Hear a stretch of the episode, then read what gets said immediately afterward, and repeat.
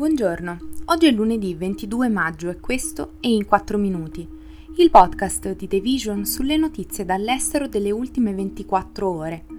Parleremo delle quattro persone uccise in un agguato nella Repubblica Democratica del Congo orientale, vicino al Parco dei Gorilla, e di Assad che partecipa al primo vertice della Lega Araba dal duemilaundici. Secondo l'Istituto per la Conservazione della Natura del Congo, un gruppo di persone ha ucciso tre ranger e un altro membro del loro convoglio in un'imboscata nell'est della Repubblica Democratica del Congo. Gli aggressori hanno colpito mentre il convoglio, scortato dai ranger dell'istituto, lasciava il villaggio di Chivandia, vicino al Parco Nazionale di Virunga, che ospita metà della popolazione mondiale di gorilla di montagna in via di estinzione ed è teatro di frequenti attacchi da parte delle milizie.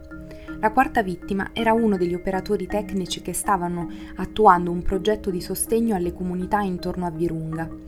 Il parco è stato al centro delle attività delle milizie che hanno destabilizzato la zona circostante del Sud Kivu da quando sono state combattute le guerre civili all'inizio del secolo. L'Istituto per la Conservazione della Natura del Congo ha messo in guardia di una recrudescenza della violenza a febbraio, dopo che sospetti militanti Mai Mai hanno attaccato una postazione di ranger a Virunga, uccidendo una persona e ferendone due.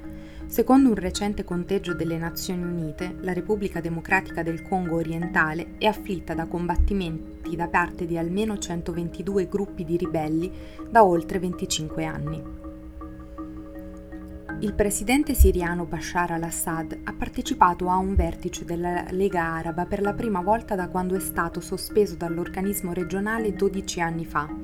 Assad è stato evitato da molti altri leader dopo la violenta risposta del suo governo alle proteste pro-democrazia, che ha scatenato una guerra civile a causa della quale mezzo milione di cittadini sono stati brutalmente uccisi. La Siria è stata riammessa questo mese dopo che gli stati arabi, che avevano sostenuto l'opposizione, hanno accertato che la sua presa sul potere fosse sicura, tra questi l'Arabia Saudita che ospita il vertice. Il riavvicinamento è stato accelerato dopo il devastante terremoto che ha colpito la Turchia e la Siria nord-occidentale a febbraio, quando le potenze un tempo ostili hanno deciso di inviare aiuti umanitari alle aree controllate dal governo siriano.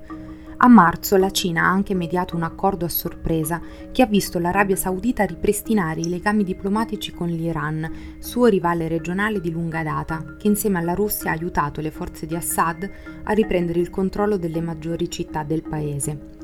Tuttavia, ampie zone della Siria sono ancora in mano ai ribelli sostenuti dalla Turchia, ai jihadisti e alle milizie curde sostenute dagli Stati Uniti. Metà dei ventidue milioni di abitanti della Siria risalenti a prima della guerra hanno dovuto abbandonare le loro case. Circa sei virgola otto milioni di persone sono sfollati interni, mentre altri sei milioni sono rifugiati o richiedenti asilo all'estero.